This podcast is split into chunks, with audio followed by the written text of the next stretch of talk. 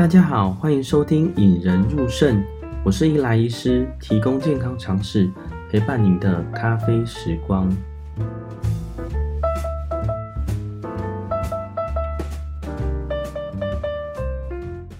上集我们分享血液透析啦，那这一集当然会接着介绍腹膜透析。在之前那一集呢，有人说我们提的例子太少了，所以这一集我会试着来提一些腹膜透析病人的故事啦。跟大家分享啊，传统上呢，大家对于洗肾呢，会觉得说一周要跑三次啊，每次谈三到四小时。其实这样子的生活，对一些退休啊，或者比较有空的患者，或者体力可以趴趴照啊，例如说可以到医院啊，自己走啊，或者说被接送到呃诊所的这些患者，其实都是一个不错的选择啦。但是有一两类型的患者呢，其实会比较不方便哦，例如像有些年轻的。哦，需要工作，因为呃，可能三四十岁了，他们需要工作去负担一些家里的开销。那另外一类型呢，就是年纪太大了，或者已经很难下床，呃，甚至说来医院一趟都要大费周章的这些病人呢，血液透析有时候没有办法那么适合他，因为有些年长者呢，其实大家都知道，血液透析要把血从身体拉出来，经过洗肾机再把干净的血输回去，其实这样对于一些患者的心脏会有点负担了。所以，当血液透析已经没办法适合这些病人的时候，腹膜透析就是一个可以选择的，因为它的治疗时间比较弹性，而且对于患者的生活品质也比较好啦。呃，他可以试着去上班啊，可以试着照顾家里啦。那当然，这一类型的患者面对问题会跟呃上一集我们提到血液透析患者会有点不一样啦。有时候他们解决方法有不一样。那今天会跟大家分享一些呃比较励志感人的故事啦。那跟大家分享一下他们的生活。一段音乐后，我们马上回来。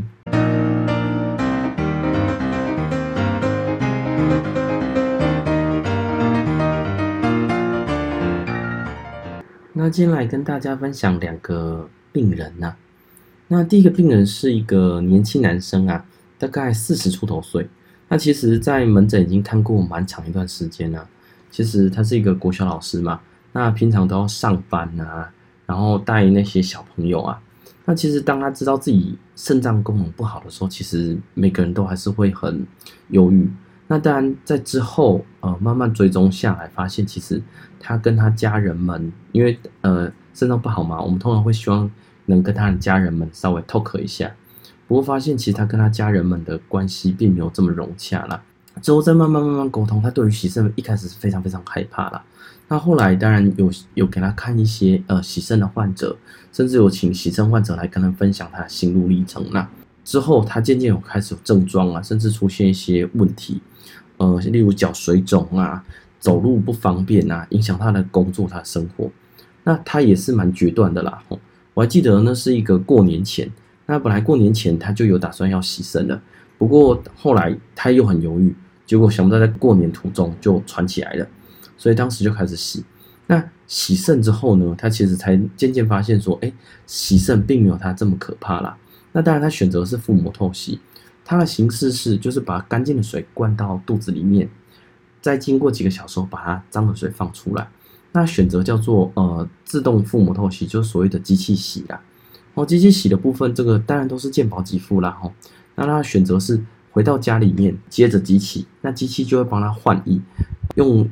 机器来帮他洗，把脏的水渐渐引流掉，干净的水灌到肚子里面去。那睡觉的时候，那个管子会蛮长的啦，因为他人也蛮高的，大概一百八、一百九十公分啦，蛮高大的。这样子洗，洗了现在到目前都还不错。但呃，从头到尾他都没有辞职啊，他还在继续继续做他国小工作啊，人也是蛮开心的，然后很开心说，哎，其实回到岗位，他有一个其中一个重点呢，可以跟大家跟大家分享，然后其实他的同事们以为他病好了哦。因为大家知道，其实肾脏病到中后期，外观其实多多少少会有些端倪啦，看出来没有这么健康。那之后发现他看起来好像有恢复了，所以他其实从头到尾都没有跟他身边的人啊、同事们讲，他其实已经开始洗肾了啦。其实旁边的人我是不知道到底有几个人知道啦，但是他说其实旁边人大部分都不知道，因为那个腹膜透析的管子呢，其实是放在肚子那边。那其实大家知道，我们上班呃不会没事去掀你肚子嘛。好，这是第一个病人的故事啦。我觉得蛮励志的。他是一个年轻人，虽然说家庭支持系统不够好，不过他一个人面对洗肾，那接受了腹膜透析，对于工作上影响也蛮少的。那第二个要跟大家分享的呃病人呢，是一个相对年轻的妈妈。我还记得她当时来看是三十几岁而已。哦，那三十几岁，她当时是跟她来，就是其实来的时候已经很严重了，已经喘得喘得半死，呃，再不洗身就需要插管的地步了。那当时当然她其实已经都已经讨论好了，其实她也她没有选择腹膜透析呢。那当时有跟她呃，因为她先生一直陪在她旁边，然后。那跟他先生讨论过后，他们两个就决定要共同面对腹膜透析这个问题。大家知道哈，腹膜透析在做的过程之中，把干净水灌进去，跟脏的水引流出来的时候，需要人为动嘛。那他们一开始选择是手动引流啦，就是人为去做这件事情。哦，把干净水灌进去，有时候十几分钟，有时候二十分钟，看灌的量不等。那引流出来呢，大概也是大概十几分钟、二十分钟。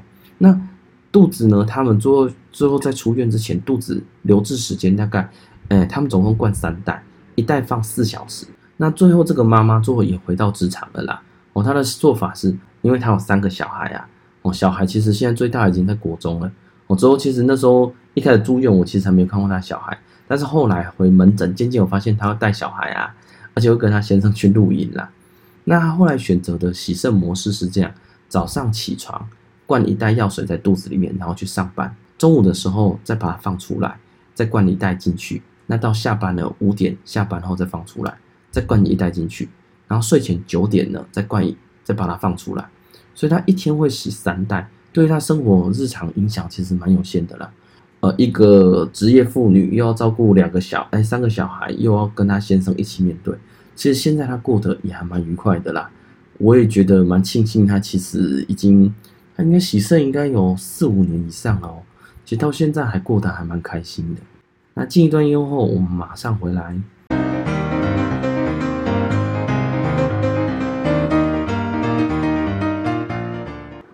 最后这一段呢，我们来介绍一下说，呃，血液透析跟腹膜透析有哪些不同呢？那他们之间的比较。那首先呢，我们要说哪一个比较好？哦，其实大家可以去查啦，或者是其他的文献呐，或专业人士都是一样的。血液透析跟腹膜透析现在死亡率哈，我们说哪个比较好？但不会说病人哪一个会活得比较久。血液透析跟腹膜透析其实活得差不多久了，一般人洗了还可以再活二三十年以上，了哈这个是 OK 的。就是说，假如说我们今天不幸的七十岁或八十岁再洗肾，那他最后可能不是死于洗肾，是死于其他疾病了。哦，那洗肾这件事是两个看起来是差不多的，那两个的感染率其实也是差不多了。哈，大家知道血液透析要从手的血管洗嘛，所以必须要打两两个洞嘛，哈，两个一针进去一针出来嘛，哦，要把血抽出来跟血血灌进去的，需要打两个洞。不过两个洞呢，多多少少虽然我们都好好消毒啦，但是使用率一周要被打六针嘛，一次两针。那假设我们第一次都一针上了，哈。一次打两针，总共要打六针。那其实你在这样子一个月要被打二十针，其实多多少少还是有感染的风险。那腹膜透析也是，腹膜透析我要把那个管子接到机器上，或接到我们手洗袋子上，这个不用打针，但是我们在接管子的时候多多少少要消毒。那一天至少要接一次嘛，所以这个这个一次你这样每年下来，其实感染率也是差不多。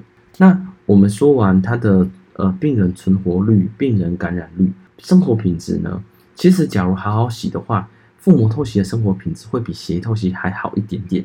但是，腹膜透析的部分必须要有一个良好的呃人，好，因为他必须在家里自己做，一个月来医院一次就好了。哦，例如说像刚刚分享那两个病人，就是在家里自己做，一个月回门诊一次，就跟大家看慢性病一样。但是，假如说有一些呃年长者或自己他无法做这一件动作，会没有人帮他。哦，其实我们觉得比较良好的模式是，例如说像我们有一些长辈哦，八九十岁了，其实他们要来医院也蛮麻烦的啦，有时候甚至要找富康巴士，因为有轮椅要载上车。那这这一类型的患者，家里还有一些外佣可以帮忙，那外佣就是一个很好帮他们洗父母的模式，但是他依然还要一个月来到医院一次啦。哦，他没办法嘛，总不能说你一个月都没看到医生，我医生继续开药。这样子对病人是一个比较大的风险啦。所以病人死亡率、感染率跟生活品质都几乎是差不多啦。我们先说一下为什么大家传统上说洗肾会选择血液透析。我其实嗯、跟大家讲个比例啦哈，呃血液透析跟腹膜透析在台湾的比例大概是九比一，大概有九成病人会写血液透析，一成的病人会写腹膜透析。不过其实在美国大概四比五啦，血液透析稍微多一点点，腹膜透析少一点点。但这个跟呃国家的健保给付啊，啊病人的远近都有关系啦。哦，但是像台湾可能因为啊台湾地小人稠嘛，所以洗肾中心林立，很多病人其实不大敢自己做啦。他就想要把这些事情交给啊专业的医护人员，但是其实，在这些患者在自己训练过腹膜透析的感染率，其实大家都可以放心是差不多的啦。最后呢，我们跟大家介绍一下哪些病人比较适合洗腹膜透析，哪些病人比较适合血液透析啦。那我们先说比较不适合的，大家可以这样子用排除法啦吼。第一个比较不适合洗血液透析的患者，就像我们诚如刚刚讲的啦吼。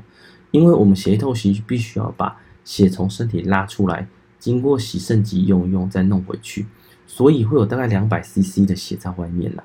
我这些对有些血液量不够的病人或心脏不好的病人会一种负担，所以有些病人说洗洗会胸闷，洗洗会抽筋，这个都是血流量不足的啦。哦，因为我们周边的血管比较会收缩嘛，周边血管不够，你可能会有抽筋的感觉啦。哦，但心脏也是一个比较大的负担。所以，假如说一些呃年长者或已经知道心脏不好的病人呢，其实血液透析就可能要小心了哈，因为有时候不是我们要不要洗，是我们洗不动，我们只要一把病人血拉出来，要帮他脱水的时候，他就人就不舒服，这时候我们也不敢给他洗的。那父母透析这个，因为大家可以理解嘛吼，呃，我们都说上一集有讲到天然的雄厚嘛，呃，自己的肾脏是怎么做事情呢？自己的肾脏是二十四小时。哦，我现在有毒素或有水分，肾脏就把它滤掉，变成尿液出去了嘛。吼，父母透析呢，他在家里自己洗，假如例如你在家里用机器洗，洗六小时或八小时啦，睡觉的时候假设洗六小时，那六小时把二十四小时的毒素洗掉，虽然不是很好，但是只有六小时洗二十四小时，对身体负担并不会太大。哦，但是假如是血液透析就不一样喽，我们四小时要把，假设他洗一三五的话。他四小时要把过去七十二小时的毒素洗出来，所以他们在洗的过程之中，有些人会有轻微的不舒服，甚至有些老人家就会觉得啊，特别叮当，人就开始怪怪的。哦，所以血液透析对于一些身体状况没有那么好的病人，可能要稍微小心一点点。那倒过来呢，哪些病人不适合洗腹膜透析啦？哦，那第一个部分就是你没有一个良好的人或良好的环境，这个就不大适合洗腹膜透析。例如说，我就是一个人住，然后我的手，像我有之前有病人，就是他左手中风过，那就没有办法。这种病人他只有单手，可能不大能完全操作腹膜透析啦。